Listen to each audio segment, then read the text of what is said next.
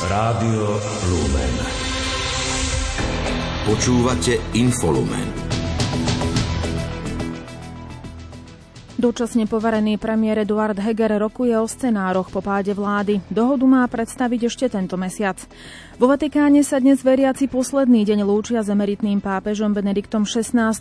Zádušnú omšu celebroval aj bratislavský arcibiskup Stanislav Zvolenský. Americká snemovňa reprezentantov si ani v troch kolách nedokázala zvoliť predsedu. Rokovanie prerušili. Je streda 4. januára aj dnes vám ponúkame súhrn udalostí z domová zo sveta. Vysielajú Peter Ondrejka a Lucia Pálešová. Domáce spravodajstvo.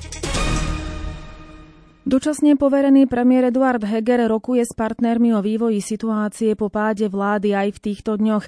Komentovať vývoj rokovaní však nebude a predstaví až finálnu dohodu. Uviedla to jeho hovorkyňa Ľubica Janíková s tým, že dohodu chce Eduard Heger predstaviť v priebehu januára. V súvislosti s otázkou spájania sa predseda vlády vyjadril jasne. Spolupracovať chce so všetkými demokratmi, ktorí zdieľajú spoločné hodnoty ľudskej dôstojnosti, slobody a demokracie, rešpektu, spravodlivosti a mieru. Za takého politika považuje aj Mikuláša Zurindu. Eduard Heger avizoval januárové rokovania o novej väčšine 76 poslancov. Ešte pred Vianocami hovoril, že sa plánuje tento mesiac stretávať s politikmi z demokratického spektra, no nie s lídrami Smeru SD a Hlasu SD, ani s extrémistami.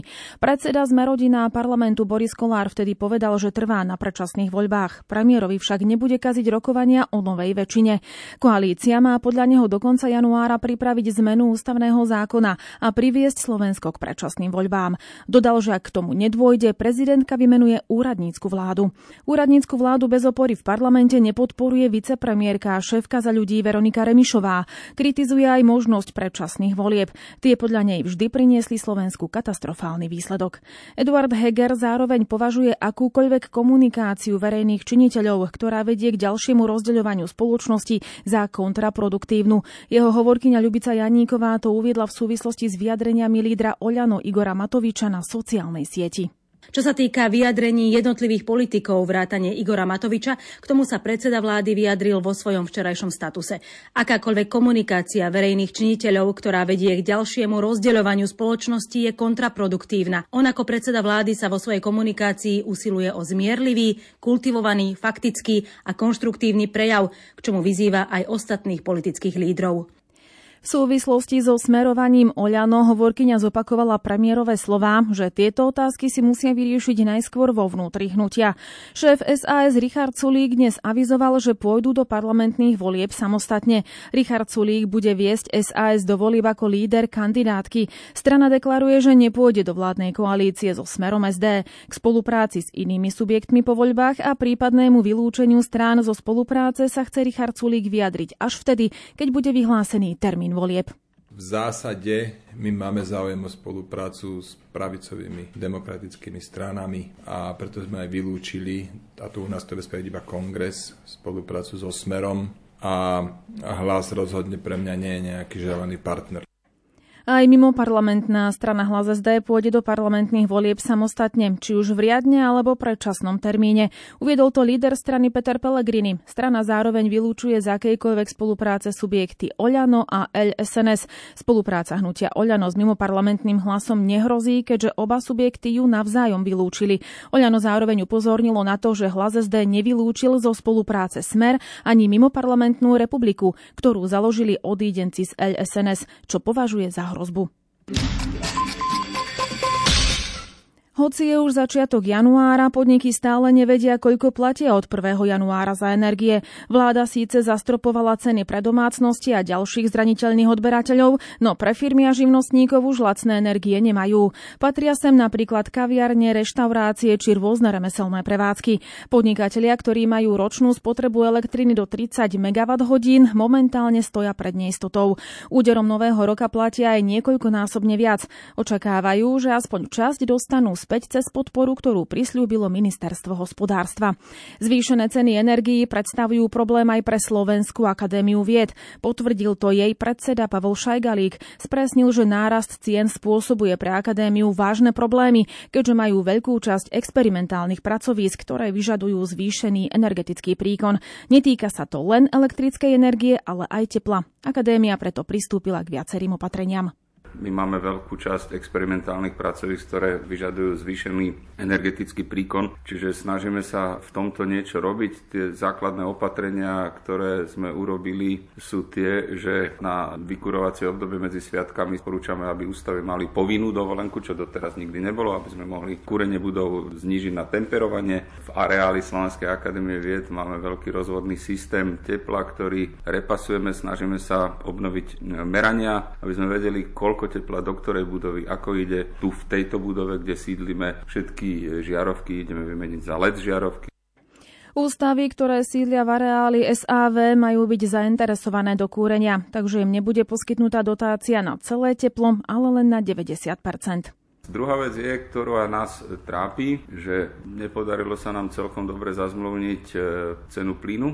Tá cena plynu je relatívne vysoká, ktorú budeme nakupovať, že musíme hľadať zdroje v našom rozpočte, aby sme to teplo vedeli zabezpečiť aspoň v tej miere, aby ľudia mohli pracovať. Ešte neposlednej miere sme vyzvali všetky inštitúcie, ktoré majú tú možnosť, aby začali uvažovať o alternatívnych zdrojoch energie.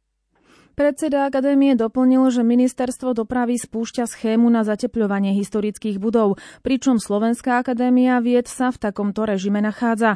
Problémom však je podľa neho jediné negatívum pri prechode ústavov na verejné výskumné inštitúcie, pretože výzvy, ktoré sa pripravujú alebo sú už vyhlásené, nepočítajú s verejnými výskumnými inštitúciami, počítajú len s verejnoprávnou inštitúciou. Preto momentálne nie sú oprávnení žiadať o prostriedky. Pracujú však na tom, aby tu nastala malá legislatívna zmena. Krátko z domova. Slovenská republika po 30 rokoch píše podľa dočasne povereného ministra životného prostredia Jána Budaja úspešný príbeh a patrí medzi vyspelé demokratické krajiny. Vyzdvihol, že rozkot Česká a Slovenska prebehol bez preliatia jedinej kvapky krvi. Pričom minister Budaj podotkol, že takýchto príkladov mierového rozdelenia dvoch krajín sa v histórii veľa nenájde. Policajný vyšetrovateľ dnes obvinil 18-ročného podozrivého z obzvlášť závažného zločinu vraždy, ku ktorej došlo na Nový rok v Michalovciach. Informoval o tom policajný prezident Štefan Hamran. Ako potvrdila hovorkyňa Krajskej prokuratúry Košice Jarmila Janová, dozorný prokurátor ešte nedisponuje vyšetrovacím spisom ani podnetom vyšetrovateľa na podanie návrhu na vzatie do väzby obvineného 18-ročného muža v súvislosti s vraždou v Michalovciach. Nemocnice by podľa analytikov nemali mať problém s vyplácaním zvýšených miest zdravotníkov. Vyplýva to zo stanovísk, ktoré poskytli analytik Ines Martin Valchinský a riaditeľ Inštitútu pre ekonomické a sociálne reformy Dušan Zachar. Upozorňujú však, že problém môže nastať s platením ostatných nákladov. Nemocnica Bory, ktorú postavili v Bratislavskom Lamači, získala od Bratislavského samozprávneho kraja povolenie na prevádzku. Na základe toho chce nemocnica iniciovať ďalšie rokovanie so Všeobecnou zdravotnou poisťovňou o zazmluvnení. Ministerstvo školstva od januára zvýšilo finančné pásma pre školské stravovanie. Tie predstavujú náklady na nákup potravín na jedno jedlo rozdelené podľa vekových kategórií stravníkov, ktoré určuje rezort školstva. Vyplýva to z informácií zverejnených na webe ministerstva. Finančné pásma pre školské stravovanie predstavujú len časť ceny obeda. Druhou časťou sú režijné náklady, ktoré si určuje zriadovateľ.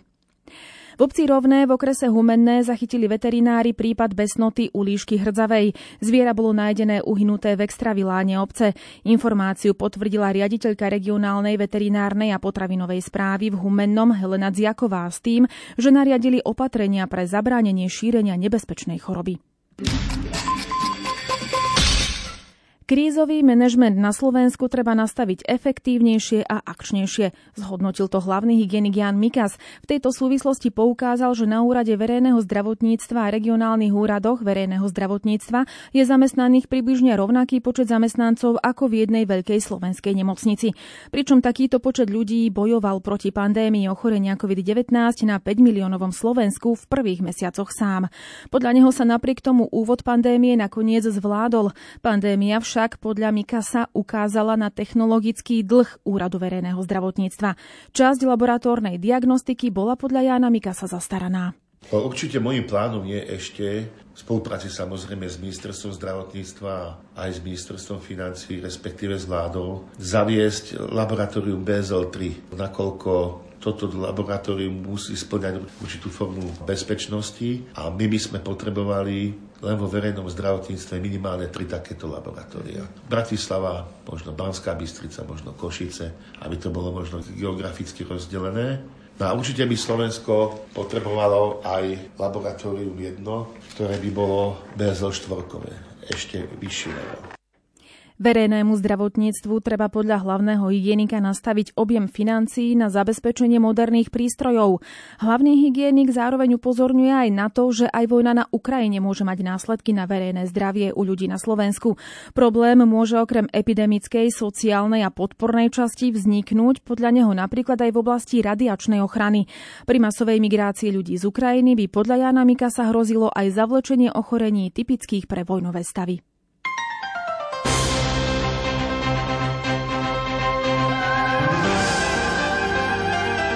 Cirkvi.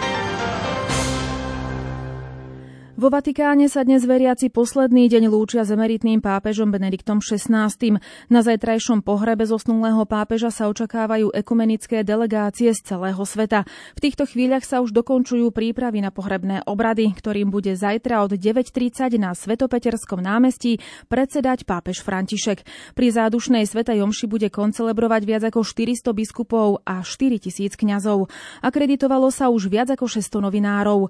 Modlitby za emeritného pápeža pápeža a všetky obrady, ktoré budú pohrebu predchádzať a nasledovať po ňom, budú prenášané naživo po celom svete. Viac informácií má Martin Šajgalík. Bože, ktorý si v pláne svojej prozreteľnosti povolal svojho služobníka Benedikta, aby viedol cirkev, daj mu, aby sa v nebi podielal na väčšnej sláve tvojho syna, ktorému slúžil ako námestník na zemi.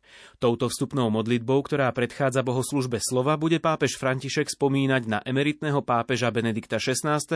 pri zádušnej svetej omši, ktorej bude predsedať zajtra o 9.30 minúte na námestí svätého Petra. Okrem kardinála Giovanniho Batisture, dekana kardinálskeho zboru koncelebrujúceho pri oltári, s ním bude sláviť viac ako 120 kardinálov, viac ako 400 biskupov a takmer 4000 kňazov. Rímska prefektúra očakáva viac ako 60 tisíc veriacich. Očakávajú sa oficiálne delegácie z Nemecka a Talianska, ako aj početní ekumenickí zástupcovia, vrátane metropolitov Emanuela a Polikarpa za konštantínopolský ekumenický patriarchát a metropolitov Antona Volokolamského, predsedu oddelenia pre vonkajšie cirkevné vzťahy Moskovského patriarchátu. Dostavia sa aj biskupy z mnohých pravoslávnych cirkví Európy, Ameriky a Ázie. Prítomný bude aj moderátor Ekumenickej rady cirkví, biskup Henrich Bedford Strom. Prítomní budú aj predstavitelia židovskej obce v Ríme, podpredseda moslimskej obce v Taliansku imám Jahja Cerchio Jahe Palavičíny, či patriarcha arménskej katolíckej cirkvi Rafael Bedros 21. Minasian. Na poslednej rozlúčke so zosnulým emeritným pápežom Benediktom XVI sa zúčastní aj dočasne poverený slovenský premiér Eduard Heger. Pri dnešnej generálnej audiencii pápež František pripomenul katechetické umenie svojho predchodcu Benedikta XVI.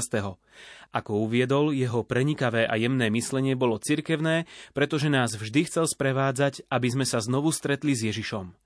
Verí, že Benedikt nám znovu pomôže objaviť radosť z viery a životnú nádej. Pri pozdrave nemeckých pútnikov vyzdvihol duchovný odkaz emeritného pápeža, že kto verí, nikdy nie je sám. Dnes večer po 19. hodine a po uzavretí baziliky pre poctu veriacich bude rakva z cyprusového dreva uzavretá.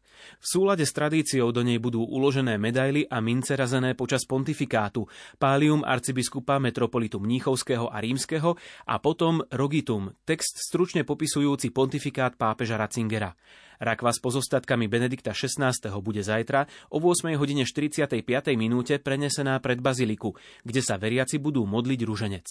Na záver eucharistickej slávnosti bude pápež František predsedať obradu posledného odporúčania a rozlúčky. Rakva emeritného pápeža bude potom prevezená späť do baziliky svätého Petra a následne do vatikánskej krypty na pohreb. Pri súkromnom obrade bude okolo rakvy položená šerpa s pečaťami apoštolskej komory, pápežského domu a úradu pápežských bohoslúžieb.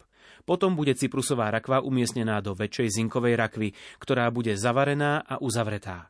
Táto rakva bude následne uložená do drevenej schránky, ktorá bude umiestnená na miesto, kde sa do blahorečenia nachádzala rakva svätého Jána Pavla II. Mimoriadny priamy prenos pohrebnej svetej omše za emeritného pápeža Benedikta XVI. na Svetopeterskom námestí v Ríme vám zajtra od 9.30 prinesieme aj na vlnách Rádia Lumen. Bratislavský arcibiskup metropolita Stanislav Zvolenský celebroval včera večer zádušnú svetú omšu za zosnulého emeritného pápeža Benedikta XVI. Spolu s ním koncelebrovali apoštolský nuncius na Slovensku Nikola Girasoli, vojenský ordinár František Rábek, bratislavský pomocný biskup Jozef Haľko a viacerí rehoľní i diecézni kňazi. Informuje Ľudovít Malík. Veriaci na celom svete si spomínajú na Benedikta XVI. a modlia sa za jeho dušu. Aj bratislavská arcidieceza sa modlí za emeritného pápeža a jej arcibiskup Stanislav Zvolenský za neho slávil svetú omšu. V duchu kresťanskej nádeje budeme prosiť spoločne o väčšinu slávu, väčšie šťastie pre svätého otca Benedikta XVI.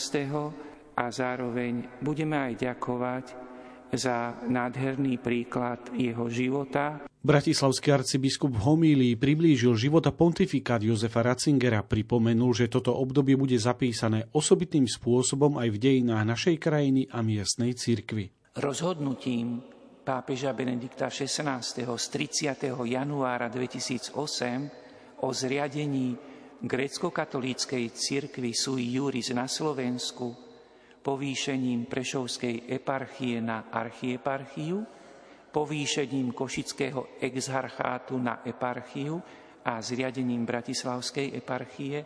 Týmto teda osobitným spôsobom vstúpil do života cirkvi na Slovensku a následne hneď 14. februára 2008 sa rozhodnutím pápeža Benedikta XVI uskutočnilo nové usporiadanie hraníc rímskokatolíckých diecéz. Arcibiskup Zvolenský rovnako spomenul, že Jozef Ratzinger navštívil aj Bratislavu ešte ako kardinál v roku 1992. Slávil svetu omšu v Bratislavskej katedrále a zacitoval z jeho vtedajšej homílie. Boží syn sa pre nás stáva človekom, aby sme konečne mali človeka. Je preniknutý opravdivou ľudskosťou, lebo len Boh môže dať pravú ľudskosť a len ona uzdravuje. Benedikt XVI, ako to uviedol aj arcibiskup Zvolenský na záver svätej Omše, bol človekom svätého života a v Bratislave nám ho bude pripomínať aj aula Teologické fakulty na Kapitulskej ulici, ktorá nesie jeho meno od roku 2015. Dnes bude s vďačnosťou za život a obetavú službu pápeža Benedikta XVI, ktorej súčasťou bolo aj zriadenie Žilinskej diecézy, obetovať svetú omšu za zosnulého pápeža aj žilinský biskup Tomáš Galis. Bohoslužbu bude celebrovať o 18. hodine v katedrále Najsvetejšej Trojice v Žiline. Vianočné a novoročné sviatky slávili vo svojej kaplnke aj obyvatelia Furmanca. Ide o časť obce Malý Slivník v Prešovskom okrese, kde žijú rómsky obyvatelia. Svete omše tam počas sviatkov, ale aj počas celého roka slúži duchovný otec Peter z farnosti Trňa. Kaplnka, ktorej dominuje obraz Božieho milosrdenstva, sa nachádza v priestoroch tamojšieho komunitného centra. Ďalšie podrobnosti má Mária Čigášová. Kaplnka v rómskej osade Furmanec slúži veriacim už takmer 10 rokov. Aby bola dôstojným miestom pre modlitby a sveté omše sa stará Zuzana Ferková. Keď tak sú sviatky, tak sa zídeme celý Furmanec, proste všetci naši ľudia. Často sa ma pýtajú, Zuzka, kedy bude sveta omša? No neboj sa, bude o 11. a vtedy a musíte troška skôr, lebo chceme začať aj svetý rúženec. Sviatky nie sú o darčiekoch, proste o jedle alebo niečo. Sviatok je o láske a láska je základ života. Zdravie a láska. Po celý život vediem aj deti svoje, aby išli za pánom Ježišom, aby ho spoznávali a proste viedli ten život, ako ja vediem. Nech mi dá pán Boh len múdrosti, aby som viedla čo najlepšie. Mnohí Rómovia prichádzajú do kaplnky pravidelne, medzi nimi aj 80-ročná pani Marta. Ja fúr chodím, pretože ja naučená od mála, ešte ja som na príjmanie tak odtedy chodím stále. Ešte sa podbíram, no že idem do kostola, bo ja naučená od mala. Kým ešte žijem, pán, ja nezaspím, keď sa nepomodlím. Kaplnka sa nachádza v tamojšom komunitnom centre, ktoré vedie Lukáš Dužda. Čo sa týka sociálnej práci, som spojený s úradom. Koľko ľudí vás poprosí o pomoc? Sú to všetci, ktorí tu bývajú? Tí, ktorí to potrebujú, takže nie všetci, ale určite mnohí ľudia. Rómske deti tentokrát z Farskej obce Terňa nám aj zakoledovali. Ja som malý žiačik, spievam ako vtáčik. Korunku mi dajte, s Bohom ostávajte. Správy zo sveta.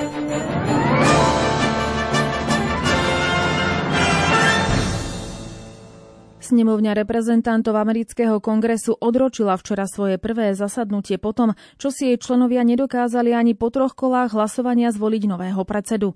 Týmto prekvapivým krokom sa skončil prvý deň zasadnutia snemovne reprezentantov. Americký prezident dnes označil neúspešné úsilie republikánov pri voľbe predsedu snemovne reprezentantov amerického kongresu za zahambujúce. Bližšie informuje Jana Ondrejková. Snemovňa reprezentantov amerického kongresu včera zasadla prvýkrát v novom zložení, v ktorom majú prevahu republikáni.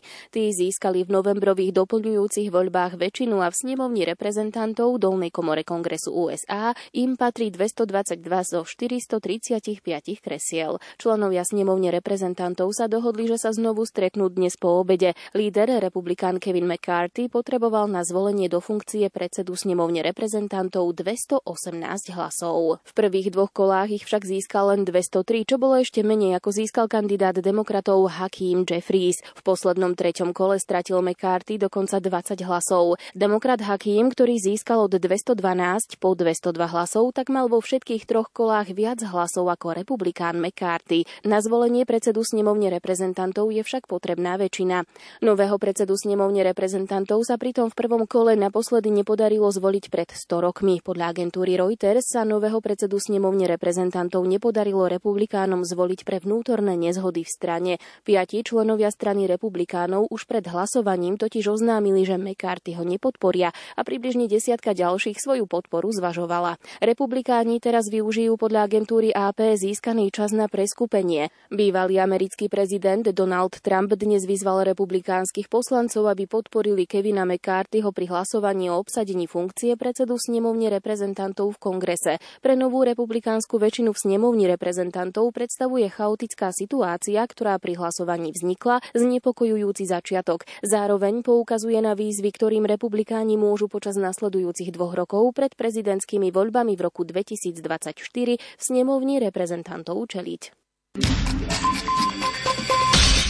Bezpečnostná rada OSN formálne privítala svojich nových 5 nestálych členov Švajčiarsko, Maltu, Japonsko, Mozambik a Ekvádor. V rade budú tieto krajiny pôsobiť dva roky. Mozambik a Švajčiarsko sa stali nestálymi členmi poprvýkrát. Pokračuje Alžbeta Paulíková. Valné zhromaždenie OSN zvolilo 5 nových členských krajín v júni v hlasovaní, ktorého výsledok nebol veľkým prekvapením, keďže iní kandidáti neboli. Podľa tradície, ktorú v roku 2018 začal Kazachstan, vyvesili veľvyslanci nových členských krajín Bezpečnostnej rady vlajky svojich štátov vedľa vlajok ostatných členov pred rokovaciu sálu. Mozambický veľvyslanec pri OSN to označil za historický deň a švajčiarska veľvyslankyňa uviedla, že cíti hlbokú pokoru a zodpovednosť. Mozambik a Švajčiarsko sa totiž stali nestálymi členmi vôbec prvýkrát. Malta sa k tomuto najsilnejšiemu orgánu OSN pripojila druhýkrát, Ekvádor štvrtý a Japonsko už rekordný 12. krát. Bezpečnostná rada OSN je jediným orgánom svetovej organizácie, ktorý má právomoc príjmať rezolúcie záväzné na základe medzinárodného práva. Spojené štáty, Čína, Rusko, Británia a Francúzsko sú piatimi stálymi členmi Bezpečnostnej rady OSN, ktorí majú právo veta. Ďalších 10 členov volí 193 členné valné zhromaždenie na dvojročné obdobia. Švajčiarsko, Malta, Japonsko, Mozambik a Ekvádor nahradili v rade Indiu, Írsko, Keniu, Mexiko a Norsko, ktorých funkčné obdobie sa skončilo 31. decembra. Ďalšími nestálymi členmi sú v súčasnosti Albánsko, Brazília, Gabon, Ghana a Spojené arabské emiráty. Krajiny sa často usilujú o získanie miesta v rade celé roky. Približne 60 krajín sveta v tejto bezpečnostnej rade kreslo nezískalo ešte ani raz od jej vzniku v roku 1946. Krátko zo sveta. Česká vláda dnes schválila novú legislatívu o armáde, v ktorej sa zaviazala vyčleniť 2% HDP na obranu. Oznámil to český premiér Petr Fiala, ktorý zároveň pripomenul, že bezpečnosť a obrana Českej republiky sú dlhodobými prioritami českej vlády.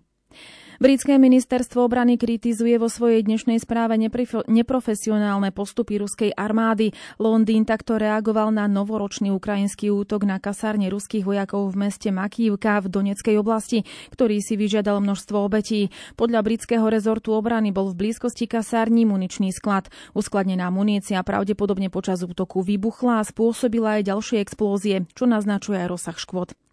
Kolumbijská vláda dnes oznámila, že pozastavuje pakt o 6-mesačnom prímeri, na ktorom sa dohodla s Národnou oslobodzovacou armádou. Tá včera poprela, že k nejakej dohode vôbec došlo. Medzinárodné združenie leteckých dopravcov dnes kritizovalo rozhodnutia viacerých krajín o znovu zavedení testovania na koronavírus či iné opatrenia. Od cestujúcich z Číny ich začali vyžadovať pre prudký nárast prípadov covidu. Argumentuje tým, že koronavírus sa už vo veľkej miere šíri aj v krajinách, ktoré obmedzenia voči cestujúcim z Číny zavádzajú. Peking nazval medzinárodné cestovné obmedzenia pre Číňanov nepriateľnými a pohrozil recipročnými opatreniami. Iránska vláda pohrozila Francúzsku, že bude rázne reagovať na urážlivé a nemravné karikatúry najvyššieho iránskeho vodcu, ktoré sa objavili v dnešnom vydaní francúzskeho časopisu Charlie Hebdo. Šéf iránskej diplomácie zdôraznil, že Irán nedovolí francúzskej vláde prekračovať hranice. Francúzska vláda bezprostredne na obvinenia Iránu nereagovala. České úrady nariadili utratiť 750 tisíc kureniec na hydinovej farme na západe Čiech, na ktorej sa vyskytla a rozšírila vtáčia chrípka. Vyplýva to z dnešného vyhlásenia Českej štátnej veterinárnej správy. Šport Rádia Lumen. Slovenská lyžiarka Petra Vlhová obsadila v dnešnom slalome Svetového pohára v Záhrebe druhé miesto. V chorvátskej metropole zaostalo 76 stotín za američankou Mikaelou Šifrinovou, ktorá slávila 81. triumf v prestížnom seriáli. Tretia skončila švédka Anna Svenová Larsonová. Dnes o 17.30 sa rozohralo 50. kolo hokejovej typu z Extraligy. Momentálne sa hrajú tri zápasy. Banská Bystrica v derby proti zvolenú zatiaľ bez gólovo 0-0. Nové zámky prehrávajú s Nitrou 0-1 a Spišská Nová Ves vyhráva nad Prešovom 1-0. Od 18. vykorčujú na ľad hokejisti Popradu proti Liptovskému Mikulášu a Slovan Bratislava si zmeria sily s Duklou Trenčín. O 18.30 sa rozohrá posledný zápas dnešného večera Košice proti Dukle Michalovce. Hokejisti Tampa Bay v zostave so slovenským obrancom Erikom Černákom zdolali Van Hale Chicago 4-1. V noci sa predstavili aj ďalší traja Slováci, no Juraj Slavkovský, Adam Rúžička ani Martin Fehervári sa z víťazstva netešili a do kanadského budovania sa nezapísali. Montreal prehral na ľadené švilu 3-6, Rúžička naskočil za Calgary v štvrtom útoku. Flames však podľahli Winnipegu 2-3. Washington s obrancom Fehervárim získal proti Buffalo aspoň bod, prehrali 4-5 po predložení. Slovenský motocyklový pretekár Štefan Svitko obsadil v dnešnej štvrtej etape Rally Dakar 16. miesto. Za víťazom Joánom Baredom Bortom zaostal o 19 a 3 štvrte minúty a v celkovom hodnotení figuroval taktiež na 16. pozícii. Jazdec tajne Slovna v Treli tým tak poskočil o dve priečky. Varga sa držal väčšinu pretekov na 5. pozícii, o ktorú prišiel v závere etapy. V celkovom hodnotení si polepšil o jednu priečku a na Žiroda, ktorý zvíťazil doposiaľ vo všetkých štyroch etapách, stráca hodinu 50 53 minút a 26 sekúnd. Počasie. Aktuálne pomerne teplé počasie bude pokračovať aj zajtra, potvrdí to meteorológ Peter Jurčovič ešte pred polnocou, sem tam bude mrholiť tak okolo 1 mm, že by to dalo a teplota, no zase pôjde hore, no ide front, frontálny systém a teda teplota aj na 4 by to mohlo ísť v priebehu noci a zajtra ráno aj 5 a zajtra predpoludním aj 7 alebo okolo poludňa aj 7 stupňov 5. štvrtok. No ale zase to bude spojené aj so zmenšením oblačnosti a zmení sa vietor. Už by mal potom zajtra fúkať západný a ten prinesie teda to trošku dvihnutie teplot na tých 7 stupňov. Večer o 20. hodine vás pozývame k počúvaniu relácie Lupa. Dnes vám v nej predstavíme Spojenú školu Svetej Uršule v Bratislave. Pekný večer želajú technik Peter Ondrejka a pripája sa aj Lucia Pálešová. Do počutia.